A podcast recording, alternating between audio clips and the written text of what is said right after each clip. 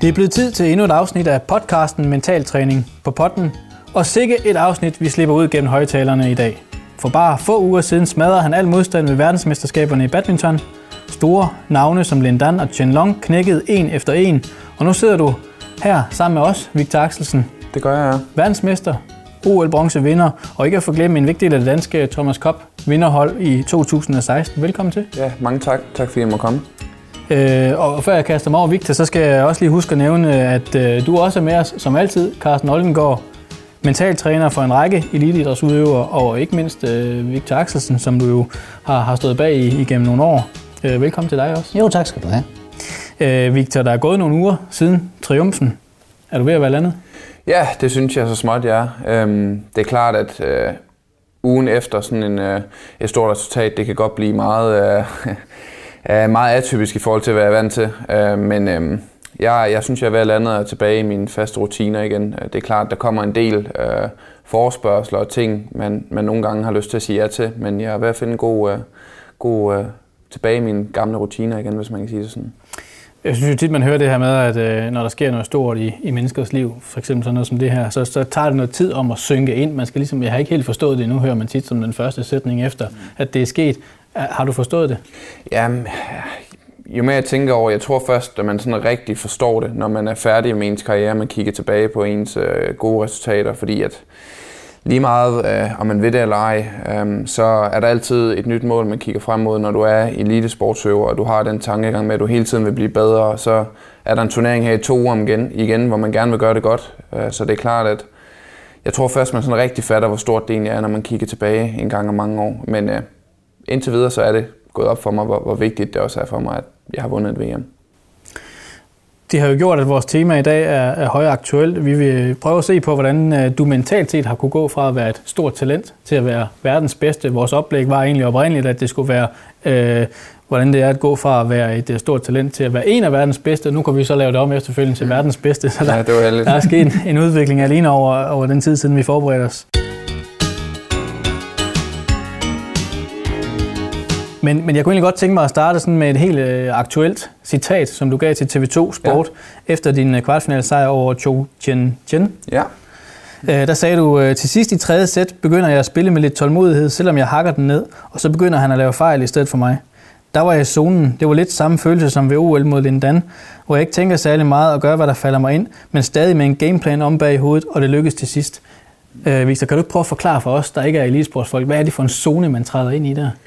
Jo, men det er jo, at man træder ind i, i ens automatik, hvis man kan sige det sådan. Øhm, og vi render jo og træner dag ud og dag ind på at kunne, kunne at det ligger på ryggraden alle slagene, øh, og det ved man jo, de gør. Øh, problemet er, at nogle gange, når du er på banen, så er der mange ting, der spiller ind. Det kan være omstændighederne, det kan være din, dit hoved, der bilder dig ind, at du, at du har en lidt spændt arm, at du er nervøs osv. Øh, men når du er i zonen, så kommer det automatisk til dig, og du behøver ikke konkret at træffe valg på banen. Du gør bare det, der falder dig ind, og du gør det godt. Øhm, og der er det tit sådan, jo mere du vil ind i den zone, jo sværere er det egentlig at komme ind i den. Øhm, så for mig at se, har jeg været selvfølgelig heldig og, og, og dygtig til at kunne komme ind i zonen på nogle vigtige tidspunkter i de store mesterskaber her i løbet af de sidste par år. Øh, blandt andet OL og her til VM, hvor jeg også synes, jeg, jeg rammer min automatik, øhm, som er så vigtig, fordi så, så ser det rigtig svært ud udefra, men det kommer egentlig bare af sig selv, og kroppen gør arbejdet. Øh, men hvordan man kommer ind i zonen, hvis, hvis jeg kunne gøre det, gøre en ting, som jeg, hvor jeg vidste, at hver evig eneste gang ville jeg ramme zonen, så havde jeg gjort det, men det er desværre ikke sådan, det fungerer. Nej, det er det. Hvorfor er det så svært at træde derind? Jamen det er det, fordi at jo, sådan tænker jeg i hvert fald omkring, altså automatikken, det er jo det sted, hvor der sådan set ikke sker ret meget tankemæssigt, fordi man bare gør det, som Victor siger, altså alt det, man har trænet, det kommer bare til en. Og der er ikke, der er ikke kun sådan én knap, man skal trykke på, og så går man derind. Det er jo netop øh, vidt forskelligt, hvordan knapperne er, og også vidt forskelligt, hvordan omstændighederne er, som Victor siger. Hvad er omstændighederne? Så hvad er det for en knap, jeg ligesom skal have fundet frem, for at kunne åbne den dør, og, og, og gå ind der og blive derinde. Øh, og det er bare rigtig svært, fordi det er jo noget med at kende sig godt for alle de træninger, man har, men også at kende, hvad er det, der kan forstyrre mig, altså hvad er det for nogle omstændigheder, der kan forstyrre mig, og, og, og sætte det i spil, og så have nogle mentale værktøjer, altså nogle knapper, man ligesom kan prøve at trykke på, for at komme ind i den der automatik igen, som øh, Victor beskriver. Og, og ja, det ville være det fedt, hvis man bare lige havde én knap hver gang. Nej, det ville være, det ville være skønt. Det ville det. Jeg sad næsten med en fornemmelse af, at du var i zonen hele VM-turneringen, i hvert fald de sidste tre kampe. Ja, ja de sidste tre kampe, der, der følte jeg mig også øh, et godt sted. Øh, og det er klart, at når man føler, at kroppen den, den er der, og man har gjort det så godt, man nogle gange kunne øh, op til et VM, øh, så har du en, en lynhurtig følelse, føler jeg, at du får lynhurtigt en følelse af, hvordan, hvordan har du det egentlig i den hal, hvordan øh, har du det, ja det er svært at forklare, så snart du træder på banen, så er det, badminton er så skrøbeligt et spil, at der er rigtig mange ting, der kan slå dig ud af den, og der er rigtig mange ting, der spiller ind. Øh, men i den hal, der var det nemt at spille badminton, hvis man kan sige det sådan, øh, øh, at du kan spille alle slag, og det er tit der, jeg rammer mit højeste niveau. Øh, så den lå lidt til, til mig, hallen, boldene, øh, og så er jeg nemmere ved at finde ro, øh, fordi jeg også føler, at kroppen den, den er der, og jeg ikke har nogen smerter. Ja, det er også et spørgsmål om selvtillid. Det er det helt sikkert, men altså, min forberedelse op til VM'et var faktisk ikke uh, specielt uh, god, hvis jeg selv skal sige det. Um, jeg døde lidt med en fod, som gjorde, at jeg faktisk ikke kunne træne på, på, med den mængde, som jeg gerne ville. Um, men jeg fik det bedste ud af det, og nogle gange, da, det også, da jeg overlevede den første runde, hvor jeg tænkte, hold da op, når det her, uh, så var det som om, så faldt skuldrene lige lidt, um, og det satte ligesom, hvad kan man sige, rytmen for resten af turneringen, uh, at jeg kunne overkomme en, en 60 kamp og igen i kvartfinalen mod øh, Cho Chin Chen øh, vinde i en lang, lang kamp. Så det beviste, at jeg også godt kunne spille de lange kampe uden at gå, gå ned på det fysiske, som jeg havde frygtet lidt. Og det, jeg har bare lyst til at sige, uden sådan at gå i detaljer på det, men det der med, at den forberedelse, der ligger jo nogle mekanismer, som også falder på plads. Selvom øh, Victor også skitserer det der med at være lidt drillet af en fod, og kunne ikke træne lige så meget, som man nu ønsker, sådan noget, så er der alligevel noget, der får, øh, falder på plads hos ham, som gør jo netop, at han får fundet det spil, han dybest set ved, han kan spille. Ikke? Fordi når du kommer til et vist niveau, så er der også et spørgsmål om, altså, du bliver ikke øh, så meget bedre, som du gjorde, da du var 16, og fik lov til at bare træne dig af. Det handler også om, du rammer dit niveau, øh, og du, øh, tingene de er fintunet, og de, de er klar til at til at komme øh, i turnering. Øhm, det er ikke det vildeste, du rykker. Så hvis du er frisk, og øh, du har en du har allerede en rigtig, rigtig god grundform nu, eller jeg har i hvert fald, så jeg ved, det er et spørgsmål om, at, at, at det går op i en højere enhed, at jeg ikke overgør det også. Lisa, kan du ikke prøve at tage os med ind i øh, maskinrummet, derinde, hvor, øh, hvor, hvor du befinder dig inde, hvor vi andre ikke kan, kan få lov at komme ind? Altså, hvor meget fylder det mentale arbejde for dig øh, som badmintonspiller? Jeg ved godt, det er et bredt spørgsmål, ja. men, men hvor meget fylder det for dig sådan i, i, i din hverdag og i forbindelse med din træning og dit arbejde som badmintonspiller? Ja. Jamen, det er klart, at badminton, som jeg kom lidt, lidt ind på tidligere, det er, det er et skrøbeligt spil. Øhm, så hvis du ikke har hovedet øh, til at kunne, kunne sætte det sammen, så, så kommer du ikke til at vinde mange turneringer. Øhm, du, du er typisk din egen værste fjende på en badmintonbane, og det, det er tit, at du små fejl, øh, som du egentlig gør rigtigt nok, men der er ting, der kan spille ind igen, hallen med vinden og sådan noget til dem, der måske ikke ser så meget badminton. Det betyder rigtig meget. Um, så det mentale arbejde har fyldt meget og, øh, i det sidste lange stykke tid, og jeg har rykket meget på det. Um, det er en lige så vigtig del som, som alt andet træning. Øh, og det er jo både en blanding af, af træning, som jeg har været igennem forløbet med Karsten, men også af erfaring. Øh, man må ikke undervurdere, hvor meget erfaring det også betyder i det mentale arbejde. Fordi at det, man kan godt forberede sig på, på de ting øh, og de tanker, du kommer til at få i vigtige kampe, men før du sådan rigtig har stået der, så, så er det svært at vide, hvordan følelsen den er. Øhm, så det, det, det føler rigtig ja, meget. Ja, men jeg tænker også det samme. Altså, og øh, hvis man netop kigger de der fire år, vi har været sammen nu, kan man sige, ikke? Altså, fra starten af, hvor, hvor jeg mødte Victor, jamen der var han jo mindre erfaren på det mentale område, og der var opgaverne også sådan meget mere fastlåst, kan man sige, de opgaver, han fik, og så skulle han gå ud og samle erfaringer, men han har jo tilegnet sig rigtig mange erfaringer nu, så tingene bliver også sådan mere finpudset på, på, på, hvad skal man sige, på detaljer på dagen også, hvor han skal finde ud af, hvad kan jeg så på den dag med det værktøj, som vi i gang sat for fire år siden, hvad kan jeg så i dag på det? Og, og, og der, der er det også bare sket en kæmpe udvikling, kan man sige, på, på det. For, for jeg oplever meget, da vi startede, jamen altså, det var sådan for eksempel på omkring øh, indre dialog omkring vil og ikke, jamen det var meget sådan fastlåst opgave, du fik til at starte på, bang, bang, ikke? Mm. Hvor nu, jamen det er et værktøj, han ved, han har, som han kan trække i på forskellige tidspunkter, alt efter hvordan han selv oplever sig selv og oplever de her omstændigheder, så kan han gå ind i det. Ikke? Hvad oplever du selv, Victor, I har bygget på over de seneste, lad os bare sige, fire år mentalt? Mm. Og der, der har været en, en god chat, synes jeg. Øh, men det har været meget det der med, at øh, ikke være, altså i stedet for at være meget hård ved sig selv, og det der med, at jeg vil ikke gøre det og det og det, og se meget på hullerne i osten, så prøv at se, hvad kan jeg ligesom gøre, hvad for nogle processer skal lykkes, for at jeg kan komme hen til, til den destination, man gerne vil hen til, ikke? Øh, spillemæssigt. Øhm, så det har været meget det fokus, i stedet for bare at sige, at jeg vil vinde det og det, det og jeg vil blive bedre til det. Hvad gør jeg lige for at komme derhen? Øhm, så det har været meget det, øh, procesmålene i det. Fordi at hvis de lykkes, og de små delmål, du har i, i træning, det kan både være inden for det tekniske og fysiske og det mentale, så, så kommer det lidt af sig selv resultaterne. Øhm, men hvis du hele tiden fokuserer på, at det er det, du vil, så, så er det igen... Øh, hvis du ikke har nogen idé om, hvordan du kommer derhen, så er det, så er det svært. Hvad kunne et delmål for eksempel? Ja, jeg, også, jeg, jeg har lige lyst til at sige, og jeg, også, det er sådan en lille detalje, jeg tror slet ikke, vi snakker resultater de første to år. Faktisk. Nej, ikke rigtigt, nej. Overhovedet ikke. Altså, der var ikke noget resultatmål i vores samtaler. Det var ren proces, vi snakkede. Men er det ikke det, det hele handler om? jo, altså resultatmålene, eller hvad? Ja, resultater? jo, jo, jo, jo, men, men jeg kan sige, at der hvor Victor jo øh, havde nogle ønsker om at blive så god, som han havde, jamen så var det meget omkring processen og få den styrket, den del der. Og der valgte jeg jo bare som mentaltræner at stille mig på netop den flise og sige proces, proces, proces, når jeg snakker med Victor. Så, fordi han, han arbejder jo også i resultatmål, selvfølgelig gør han det. Mm. Men jeg, jeg stillede mig bare på den flise, kan man sige, og signalerede, kig lige herover og begynd at arbejde på den her del. Hvad er det for nogle mentale værdier, som du har arbejdet med for at komme i den rigtige retning?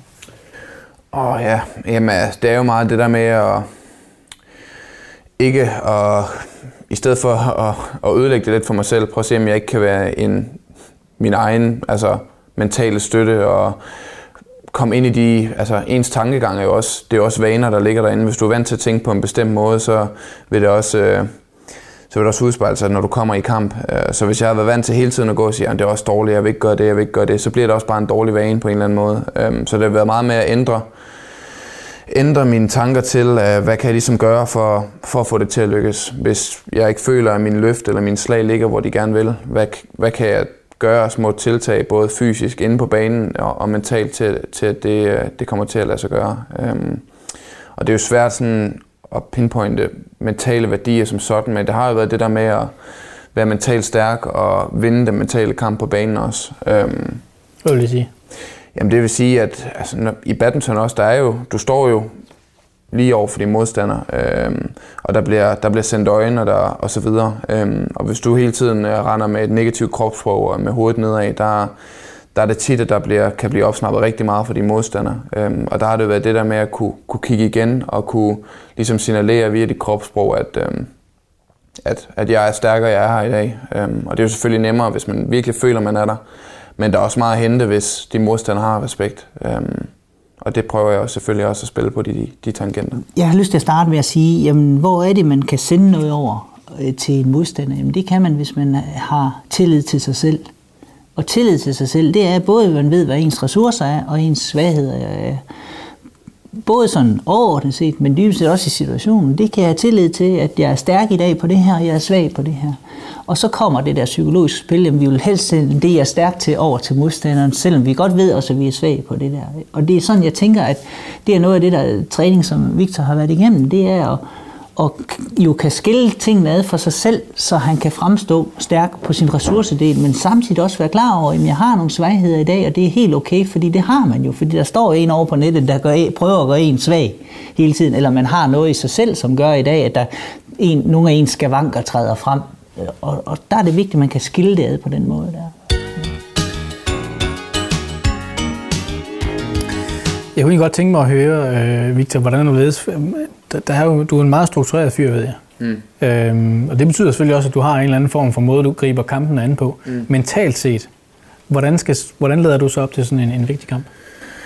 Oh, jamen altså, det er klart, at der skal jo først og fremmest ligge, uh, ligge sådan en gameplan, øhm, og der skal ses en masse video og så videre. Uh, og så, jeg er også lidt en person, der, når jeg, når jeg er i turnering, så er jeg også meget i, i game mode. Øhm, jeg går, nogen siger, jeg er meget for mig selv, øh, og snakker kun med de tætteste venner og familie, og i løbet af forløbet med Carsten snakker vi meget sammen. Øh, og det har jo været sådan noget med at så sende gameplanen afsted, for snakket med Carsten, øh, gå de scenarier igennem, der kunne ske, og hvordan vil jeg reagere på det. Øhm, og det er jo det, vi, vi, vi har brugt meget tid på. Øhm, men i sidste ende, der kommer det jo ned til, at når jeg kommer på banen, er, er jeg så der, hvor jeg gerne vil være. Um, og nogle gange der er det også en fordel ikke at tænke for meget, Øh, men ligesom at finde ro i, at nu har man lagt en plan, og det er det. Fordi lige meget hvor meget du lægger en plan, så kommer det til at ske ting inde på banen, føler jeg, som du ikke, du ikke kan styre, og det, det er det, du skal kunne håndtere. Øh, og der handler det altså primært også om, at du er frisk oven i knolden til at håndtere det. Og det handler jo om både at være forberedt, men også at have fået snakket det igennem. Ikke? Jo, have det en struktur, som du har. Ja, altså, hvis man, hvis man filmet der jo til turneringen, mm. så er det jo en klar struktur på. Dybest set det hele. Det ja, ja. kører sine egne sådan, rutiner. Det er det samme. Det spiser det samme. Står op på samme tidspunkt nærmest. Øh, medmindre jeg lige pludselig får en sen aftenkamp. Øh, så, så, er det, så er det meget de samme dage. Ikke? Er det vigtigt? Ja, det er vigtigt for mig. Jeg kan godt lide, når jeg er ude. Jeg kan også selv styre det og bor altid alene. Øhm, så jeg har en vis form jeg sådan nærmest følger et skabelon, jeg gør, når jeg er ude til turneringen, som, hvor jeg ved, at så gør jeg i hvert fald, hvad jeg kan for at ramme min, min, mit højeste niveau. Jeg har set fra mentaltrænerens synspunkt, så er det en, en rigtig god idé at have en, en struktur, fordi det frigør noget mental energi, som man jo skal bruge, når man skal i kamp. Det er, ja. at man ved, hvordan ting ligesom nogenlunde løber med de små afbræk, der også er. Men, men det, det er meget sjovt, for jeg ved jo, at I har været på en overlevelsestur. Ja, det, det, nu er det ikke en overlevelsestur, vil jeg gerne sige. Groft sagt. Vi kalder det en dannelsestur. Undskyld, ja. hvordan harmonerer det med alt, hvordan, hvordan harmonerer det med det her ønske om, at tingene skal være struktureret? Carsten, det kan jeg spørge dig om først. Hvad, hvad, hvad, hvad var meningen med den? Ja, jeg synes, vi skal spørge Victor først, om vi overhovedet skal snakke om den. det kan vi sagtens. Altså, det var jo, øh, der må man sige, der blev jeg i hvert fald hævet ud af mine vante rutiner. Ikke? Øh, men det er jo også det, jeg ligesom har skulle gå igennem, det der med at skulle øh, prøve at komme lidt væk fra, fra de der kasser, der ikke, og kunne ligesom trække stikket også, når der var brug for det. Øh, det er jo også en øvelse, når man gerne hele tiden vil, vil, vil presse på, presse på, presse på. Der skal man også nogle gange lige træde et skridt tilbage for at kunne tage to eller gerne 4-5 ja. stykker frem. Ikke? Og vi kan jo også sige, at på det tidspunkt havde du netop brug for, fordi at jo, når man står inde på kampen, så kan man ikke kun følge sin struktur. Mm. Der sker jo netop de der, altså modstanderen gør noget mod en, så kan mm. bryde sin, altså forbrudt sin struktur og kan mm. genvinde sig selv i det. Men det var også noget mål, der at prøve at bryde strukturen fuldstændig, for jo at få både en anden oplevelse, men også at arbejde med, jamen, hvordan bliver jeg min bedst, altså den bedste udgave af mig selv i sådan en, en, en sammenhæng, som vi nu havde der. Ikke? Ja. Jeg, jeg tænker også på, om, om det fordi jeg ved jo, Victor, i uh, finalen mod Lindan på et tidspunkt, jeg tror du fører 16-10 i andet sæt. Ja. Der siger du til Ken Jonasen, din træner, at, mm. uh, at uh, jeg er altså nervøs nu. Ja. Altså du kommer ud i et eller andet, hvor du måske ikke helt kan bunde. Er det også sådan noget, øh, sådan en dannelsestur, det at du træder lidt ud af, at du har kunnet træde ud af den der strukturerede rolle, altså at du også kan håndtere sådan en situation. Er det også, siger det også noget om din mentale styrke i dag i forhold til tidligere? Ja, det synes jeg. Altså, jeg ved ikke helt, om man kan overdrage selve, selve det lige til kampen, men det er jo igen det der med at være ærlig over for sig selv og over for ens træner. Ikke? Øhm, og der kan man sige, der skal man være okay med at sige, eller i hvert fald kunne, den der lille, der sidder, ham, du skal træne, du skal træne, du skal træne, ligesom sige til ham, okay, måske er det meget, måske er det meget klogt, at du lige tager tre dage her. Øh, og det samme, der, der skal man jo også kunne være sårbar på banen, og nu har jeg heldigvis et rigtig tæt forhold til Kenneth også, hvor, hvor kommunikation for os er, er yderst vigtigt, også på banen, i, specielt i pressede situationer. Fordi det der er med Kenneth Jonasen, det er, at han, han har selv stået derinde, og han ved godt, hvordan det er. Øhm, og har stået derinde, og man fører stort, og man ved godt, det er noget, det er noget stort, der er ved at ske. Øhm, så bliver man nervøs nogle gange, og så er det langt nemmere for ham at coache også, fordi så ved han godt, at han ikke skal gå ind og sige, spil tæt net og smadre den ned eller et eller andet. For det kan jeg ikke på det tidspunkt, når jeg har den følelse i kroppen. Og det er tilbage til hele det der selvtillidsbegreb, ikke? Altså man har både sin, men, men at det at have tillid til sig selv, det kommer både af, at man har, øh, ved, hvad ens svagheder er, men man ved også, hvad ens styrker er. Mm. Ikke også? Og så er vi tilbage ved det der med at blive den bedste udgave af sig selv. Hvordan bliver man det? Ja, det er, der, det er igen mange veje til, kan man sige. Altså, øhm, det er i hvert fald et tema, vi har arbejdet med jo øh, på forskellige måder, øh, Victor og jeg, og vi havde blandt andet den her dannelsestur, hvor vi havde det som overordnet tema til, hvordan bliver den bedste udgave af sig selv, og prøve at grave i det, og få noget, både nogle eksterne input, men også at kigge indad helt for sig selv, og sige, hvordan, når jeg skal tænke på mig selv som den bedste udgave, hvordan tænker jeg så om mig selv på det, ikke? Og det, det brugte vi for eksempel sådan en tur til, netop at få nogle eksterne input, men også at kigge lidt på sig selv, altså sige, hvis jeg nu er helt uh, alene selv, og skal sidde og prøve at finde ud af det, og prøve at, at synliggøre det over for mig selv, hvad, hvordan, hvad tænker jeg så om det? Hvad tænkte du så der, Victor? ja. Jamen igen, det er jo, det er jo svært at sige, sådan, om hvad fik jeg præcist ud af det. Altså det er jo, det er jo en lille del af et stort puslespil. Ja, jeg tænker også bare, hvordan, ja. det jeg vil frem til er egentlig bare, hvordan arbejder du med at blive den bedste udgave af dig selv? Mm, nå, ja, det er jo, jeg tror, det er noget, man, altså det er i hvert fald, det er jo noget, man skal arbejde på hele livet, tror jeg. Øh, om man ved det eller ej, så, så vil der altid være øh, situationer og tidspunkter i ens liv, hvor man måske kan kigge tilbage og sige, hold kæft, for, for fanden, hvorfor, hvorfor reagerer jeg sådan der? Øh, og sådan kommer det nok til at være øh, for altid. Øh, men jeg prøver bare hele tiden at, at være ærlig over for mig selv og så sige, hvad er min svaghed, og hvordan kan jeg blive bedre? Men ikke glemme mine styrker. Øh, det skal gå lidt hånd i hånd, fordi hvis du kun fokuserer på, igen, dine svage sider, så glemmer du nogle gange, hvorfor du er kommet dertil, hvor du er. Både spillemæssigt og mentalt, tror jeg.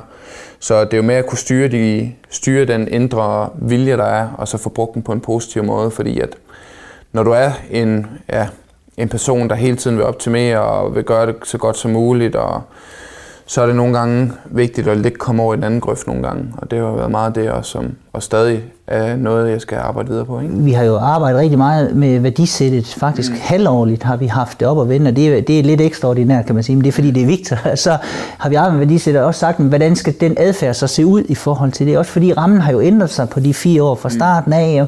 Jamen, altså, der, kendte, der var en masse badmintonfolk, der kendte Victor, kan man sige i dag. Ja. Kender hele verden ham, ikke? Altså, det er jo, mm. det, det, så hvordan er de der værdier, man holder fast i sig selv som menneske? Hvad er det nogle menneskelige værdier, man har? Hvordan skal det se ud, ud til? når rammen nu har ændret sig så markant, som den har igennem de sidste fire år. Ja. Nu har du så fået en af de store sejre i karrieren. Ja. Øh, indtil videre vel nok den største. Ja, sammen med ja, O eller Thomas, men ja, det må nok Thomas Cup selvfølgelig, hvor du ja. var en del af et større hold. Øh, hvordan skal du arbejde med dig selv oven på sådan en stor sejr, mentalt set? Fordi nu er du jo nået det største, man næsten kan som badmintonspiller. Mm.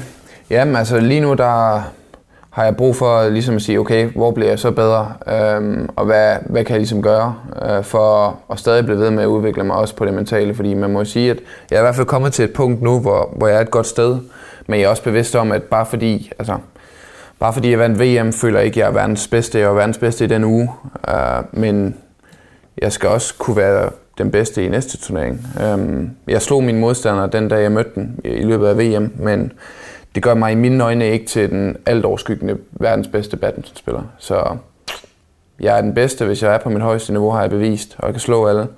Men øh, der er stadig andre, der også gerne vil være gode rundt omkring i verden øh, til næste turnering. Så det, det, der er stadig en lang vej at gå, og jeg har stadig masser af plads til at udvikle mig på de forskellige parametre, også det mentale. En grund til, at jeg spørger, det var egentlig bare, fordi jeg bemærkede, da du havde vundet OL bronze, mm. der havde du sådan en, en resultatmæssig afmatning i, i månederne efter. Mm. Hvad skal du gøre for at undgå det den her gang? Det kommer igen til erfaringen, tror jeg, fordi at, øh, jeg har en helt anden følelse nu her et par uger efter VM, end jeg havde efter OL. Øhm, OL, om man ved det eller ej, er bare noget andet end et VM. Øh, det er klart, at når man vinder så stor en turnering, og man har en topning, så er det jo naturligt i nærmest alle sportsgrene, at du, du har et lille dyk, øh, for I, du kan ikke ligge heroppe hele tiden, der vil komme, der vil komme nogle, nogle dage en gang imellem. Øhm, og det kan godt være, at hvis jeg ikke havde haft det dyk herop til det her VM, kan det godt være, at jeg ikke havde vundet. Altså, så nogle gange, der, der problemet er, eller ikke problemet, men tingene er jo sådan i badminton, vi spiller turneringer hele tiden. Så du bliver hele tiden udstillet, hvis man kan sige det sådan. Og det er hele tiden en lille eksamen, og alle kigger med. Så hvis du taber to anden runder, så begynder folk at gå i panik rundt omkring dig. Og der er det jo, du skal kunne holde fast i dig selv, og ikke selv gå i panik. Og jeg vidste jo godt, det lå der spillet, og det beviste jeg jo så nu her til VM. Øhm, men det vil jo heller ikke undre mig nu, hvis jeg kommer ud til Japan Open og taber i første runde, så bliver det også skrevet alt muligt. Øh, og folk omkring det, hvis du så taber en, endnu en første eller anden runde, åh, man skal lige her og sådan noget. Men, og det er ja. jo den der naturlige gang, der er, ikke? Altså, ja, ja. For fire år siden, nummer 24 på verdensranglisten, ikke? Altså, hver gang der blev vundet noget stort, så, så bliver der skrevet om, nu er det stort, nu har du mm. vundet det og det, ikke? Også, ja, ja. Nu, nu er han toppen, ikke? Så, nu er det, når der bliver også øh, tabt, så bliver der skrevet om ja, det, så man er igen det, i en anden ramme, ikke? Og jeg synes, det, det der er rigtig fornuftigt, øh, Victor har fat i her, det er jo, han skal jo finde ud af her, jamen hele tiden, jamen, hvad er det for et værdisæt, jeg har, og hvad er det for nogle parametre, jeg gerne vil blive dygtigere på. Det er sådan set det, han, der skal drive ham, fordi at rammen har jo ændret sig, det kan man ikke gøre noget ved, og det pres vil man være under. Ikke? Mm. Det er jo ikke, jeg sidder jo ikke og tænker, hvad kan jeg gøre nu for ikke at få et dyk? Jeg sidder bare, hvad kan jeg gøre for at spille så godt som muligt til træning i morgen, og så tager jeg en ting ad gangen. Hvis du bliver, bliver, begynder at tænke alt for meget ud i fremtid og sådan noget der, så er at du begynder at ødelægge det for dig selv, tror jeg. Så ja, jeg prøver bare at styre det, der er foran snuden på mig lige nu, og gøre det så godt jeg kan. Øhm, så ødelægger jeg heller ikke for meget for mig selv. Nej. Ja. Jeg tænker, øh, som mentaltræner og alle andre trænere, når man vinder et stort mesterskab, så er arbejdet vel gjort og velgjort.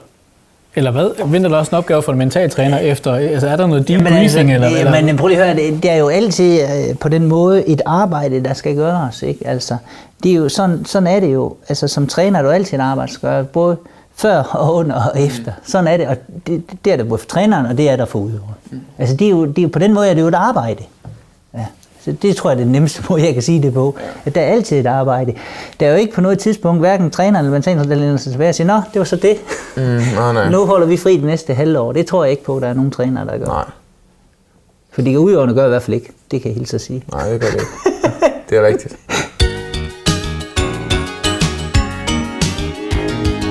Jeg kunne godt tænke mig et lille øh, sceneskifte, eller i hvert fald et lille emneskifte. Vi bliver sådan øh, i det mentale område, men noget af det, der jo følger med, når man går fra at være et stort talent til at være verdensmester, det er jo berømmelsen, medierne, mm. interessen for omgivelserne. Mm. Hvordan oplever du den udvikling? Hvordan har du oplevet den udvikling over de seneste år fra talent til, til verdensmester? Ja, men altså, man kan sige, at jeg var heldig og, og allerede have lidt øh, i bagage, med i bagagen fra en helt tidlig alder, da jeg vandt ungdoms-VM øh, som den første europæer nogensinde, og det spiste medierne også med det samme. Øhm, og allerede der begyndte der at komme en større interesse for mig som badmintonspiller, end der har været tidligere overhovedet. Øhm, så jeg har været lidt vant til det, øhm, og ja, jeg tænker sgu egentlig ikke så meget over det. Det er jo kun, når man lige kommer ud til Kina, og folk går fuldstændig amok og river i dig og alt sådan noget der. Det er jo der, man lige tager sådan, okay, hvad sker der? Det er vildt nok. Men de mennesker, jeg snakker mest med og omgås, de er dem, jeg har haft med hele vejen nærmest. Så jeg er omringet af folk, der, der kender mig så godt, så det er ikke sådan, at jeg lige pludselig har skiftet alt ud i mit liv og kun omgås øh, celebrities og alt sådan noget der. Jeg er sgu... Det vigtigste for mig er lige så vigtigt som et badminton, det er, at jeg holder fast i, i Victor. Um, og det, det vil altid være det største mål for mig. Um, fordi en ting er at være god til badminton, men uh, det, det vigtigste er stadigvæk at være et godt menneske. Ikke? Så. Jeg, jeg synes, hvis jeg skal sige noget om det, jeg synes noget af det, som er sådan en mental øvelse for alle udøvere, der øh, vokser op i den, altså i, i, i den kaliber, som, som Victor er, det er jo det der med, at fordi at, at, at vi som danskere, som udøvere, er godt opdraget, kan man sige, så vi vil gerne, alle, alle der kommer ind i møde, vil vi gerne altså, hilse på dem og skrive autograf og, og så videre, men på et tidspunkt, så bliver mængden bare så stor, at man ja. ikke kan gøre det. Ja. Og det, er virkelig, det synes jeg, det oplever som en mental, på en eller anden måde sådan en mental hurdle, man skal over, at man lige pludselig ikke kan gøre det. Altså, ja. er, det, er det ikke, oplever du jo, sådan? Jo, meget. Altså, det, der kommer et punkt, hvor du ikke kan, specielt for eksempel til, nu dem gå med et godt eksempel, hvor jeg spiller på i min hjemby Odense, og, og alle, alle ja, det, der er rigtig mange, der følger med. Så når jeg skal igennem den øh, føjer ind til, øh, til opvarmningshallen, der er der rigtig mange, der gerne lige vil nå at have en autograf, men der skal jeg også bare ind og forberede mig, ikke? så jeg har, ikke, jeg har jo ikke tid til at, stå og skrive en masse. Og der er jeg kommet til et punkt, hvor jeg bliver nødt til at sige, ved du hvad, jeg vil rigtig gerne, men jeg har simpelthen ikke tid, jeg skal ind og forberede mig. Og et smil, og så må folk øh, kalde en arrogant, men de har ikke, øh, de har ikke helt øh, prøvet at stå i dine sko, så jeg tror, hvis det var dem, der stod i samme situation, ville de have det på samme måde. Ja, det er et meget godt eksempel på, på de hvad kan man sige, øh, foranstaltninger, man er nødt til at sætte op for at mm. skærme sig selv. Er der andet, I sådan har, har måttet justere undervejs fra talent til verdensmester i forhold til, at du skal kunne fokusere på det, det handler om? Jamen helt sikkert. Altså, man bliver nødt til at sige nej til meget. Øhm, altså, en god regel, det er, hvis det ikke er et, øh, et kæmpestort uh, yes, så er, det, så er det et nej herfra. Øhm, så jeg, jeg er privilegeret, at det, der kommer mange spændende ting, og der er mange spændende folk, der gerne vil snakke med en osv., men man bliver nødt til at holde fast i det vigtige. Øhm, og det er jo, fordi jeg spiller badminton, det er jo ikke, fordi jeg skal stå øh, og lave, altså, så oh, fedt man, nu har jeg vundet VM, nu kan jeg deltage i det, det, det, det, det. Det er jo, det er jo badminton, jeg spiller. Det er ikke, øh, jeg er ikke en, skulle jeg til at sige, en pauseklovn eller en, en tv-star overhovedet. Øh, men der kommer stadig nogle spændende muligheder, som jo er en bonus øh, af, at man gør det godt. Øh, og det skal man jo selvfølgelig overveje at sige ja til de ting, man føler, der giver mening. Men øh, jeg er, ikke, øh, jeg er ikke den, der bare siger ja til alt, fordi at, øh, nå, så kommer mit navn ud, fordi at det er badminton, der, der er det vigtigste. Har du sådan et øh, hold, som du omgiver dig med, som sørger for at, at håndtere tingene? Det har jeg. Øh, jeg har min far, som er min manager, som jo har været med hele vejen. Øh, og vi har øh, også nogle, spar- øh, nogle sparringspartnere og nogle øh, gode venner, vi bruger til ligesom at sende det rundt i vores sådan, ja, lille verden, kreds, øh, hvor vi så får meninger flere steder fra. Øh, så vi ikke sidder med det hele selv. Øh, og så har jeg selvfølgelig nogle venner, jeg sparer med, øh, og det er vigtigt. Hvor meget tid øh, er din arbejdstid som, øh, mm. som badmintonspiller bruger du på badminton, og hvor meget må du bruge på, på alt det andet? Altså det er klart, der kommer også et, en grænse til, hvor meget du kan træne jo. Altså når du begynder at komme over de der 4-5 timer om dagen, så begynder det at være lidt mere destruerende, end det, øh, det er godt for noget. Øhm, så der er jo også mange timer ved siden af, men man må heller ikke undervurdere al den tid, der går med, øh, nu er jeg dykket ind i kinesisk, øh, men behandling til og fra øh, madlavning. Så det er en hel arbejdsdag, vi, vi er ude i, og afslappning og afstressning er jo også en del af jobbeskrivelsen som atlet. Um, jeg synes også, Victor, det er jo det der med, at, at, at nu deler han det op på den mm. måde. Jeg tænker meget, hvad kræver det for at være en god Victor? Ja.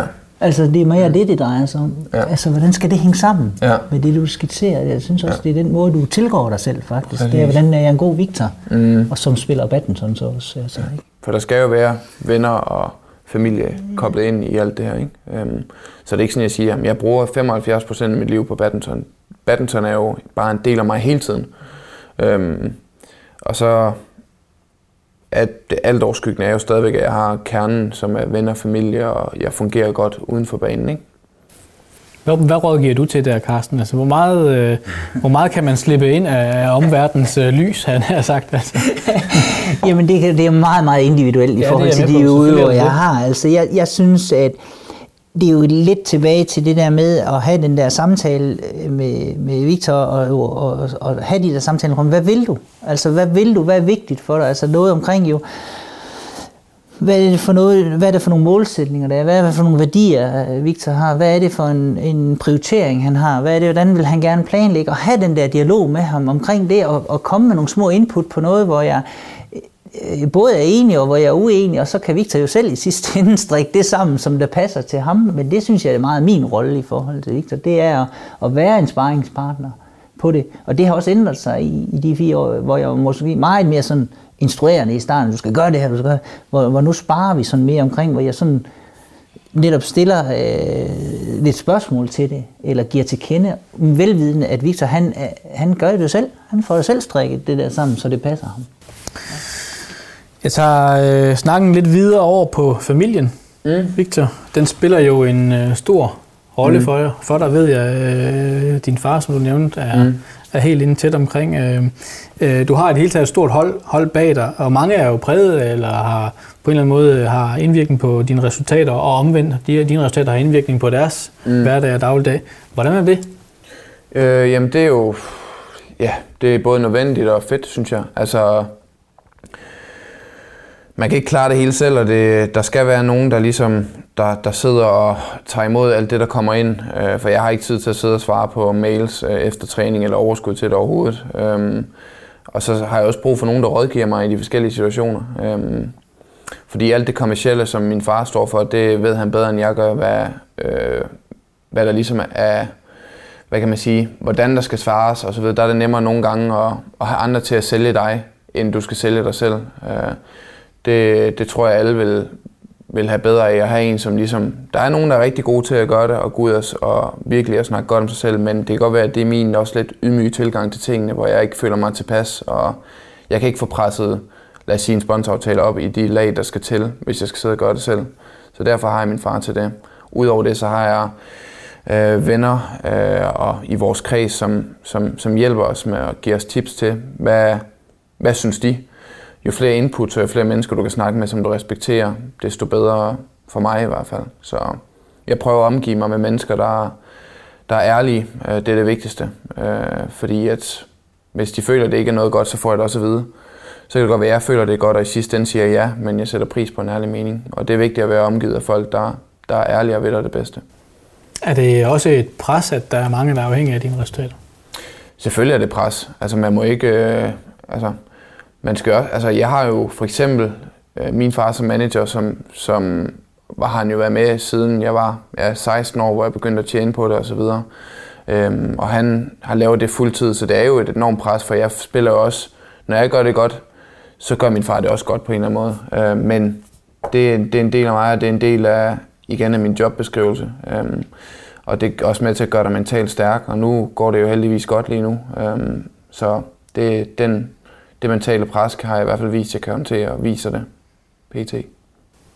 Vi har set andre konstellationer, hvor familien har været tæt på, måske også tættere på, og der bliver nogle gange talt om, om det er det rigtige eller ej. Carsten, hvad tænker du i forhold til det her med at have familien tæt på, eller relativt tæt på? Jamen, jeg, jeg i, tror igen, altså det er sådan meget, meget individuelt, hvordan det foregår, altså, og hvordan det skal foregå. Altså det, og det er virkelig noget svært noget. Altså sådan helt grundlæggende vil jeg helst have, at forældre er forældre som udgangspunkt. Men der, kan, der er også noget forretning, der, der kommer listen ind, i hvert fald hvis man bliver god. Altså, og det skal man jo finde ud af, hvordan det skal fungere. Hvem kan varetage det? Og det er måske det der spørgsmål, der er nogle gange svært. Hvem kan varetage det bedst muligt?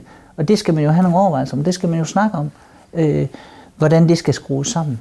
Og der har Victor jo øh, fundet sin konstellation, hvordan det skal være. Ikke? Og, og, og det skal man jo finde ud af. Men, men, men det er jo den snak, hvad fungerer bedst for os? Ikke også? Men, men sådan helt overordnet, så drejer det sig om for forældre at være forældre. Og det er jo fordi, at den der oplevelse af at være elsket, den er bare altafgørende. Mm. Og det jeg kan i hvert fald sige omkring ja. Victors familie, at, at, at det siger de tit til ham. Ja. Det har jeg selv været vidne til. Ja. Så det er i hvert fald vigtigt, at det er en kraftig signalgivning, der er på det. Ikke? Det vigtigste er for os, at der er en uh, kæmpe balance i, uh, en god balance i at være far og være manager, så vi kan godt sidde og snakke, uh, lad os sige, business, og så skrue over i, hvordan går det hjemme og sådan noget der. Så der, der er en, uh, gensidig forståelse af, at det skal være det familiære, der er det klart det vigtigste, og vores forhold som far og søn, at det ikke er det andet, der kommer til at overtage. Øhm, og det fungerer bare rigtig godt, så ja, det er jo dejligt. Jeg kunne godt tænke mig sådan lige her i, i afslutningen, øh, Victor, sådan lige at snakke lidt fremtid. Ja. Du har måske været lidt inde på det, men øh, du er nummer to i verden nu, har vundet ja. OL-bronze, VM-guld, Thomas Cup. Mm. Hvad spejder du efter? Jamen, der, det er ikke sådan, jeg bader i, i superserietitler derhjemme, så jeg, jeg, godt, jeg vil gerne have et par, par flere stykker af dem, øh, men samtidig så, så er All England det, det næste store for mig. Øh, jeg vil gerne ja, jeg vil gerne prøve at se, om jeg kan vinde en All England titel. Øh, og så er det klart, så kommer der et VM igen næste år, som man igen gerne vil vinde, så der er tusindvis af mål derude, og helt ude i fremtiden ligger der selvfølgelig OL i Tokyo i 2020, som er det alt overskyggende store mål for mig.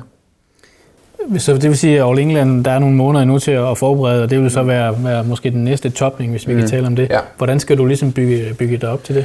Jamen nu har jeg jo øh, igen erfaring fra tidligere mesterskaber, og det blev skal jeg trække de gode ting ud for det, prøve at se, hvad for nogle nye tiltag kan jeg gøre, for at måske det bliver endnu bedre, og det skal jeg jo lige sætte mig ned og finde ud af nu her. Um, uh, har nogle møder med træner og så videre for at finde ud af, hvad, hvad gør vi træningsmæssigt. Så det er jo flere ting, der skal gå op i en højere enhed, men jeg ved i hvert fald, at hvis jeg er på det rigtige sted og er frisk, så, så er der muligheder. Er der noget, du konkret trækker med fra VM over i, i All England? Helt sikkert det der med, at uh, min uh, optakt ikke var specielt uh, god, hvis jeg skulle sidde og evaluere den inden, inden mesterskabet, men jeg stadig formår at vinde VM, så der ligger noget, noget læring i det i hvert fald. Lad det være det sidste ord. Ja. Tak fordi du kom, Victor. Ja, selv tak. Det var os meget klogere. Ja. Tak fordi du kom, ja. Carsten, ja, ja. som altid. Ja. Og uh, som altid kan der jo også findes flere podcasts i serien om mental træning på oldengård.dk. Tak for i dag. Selv tak. Selv tak.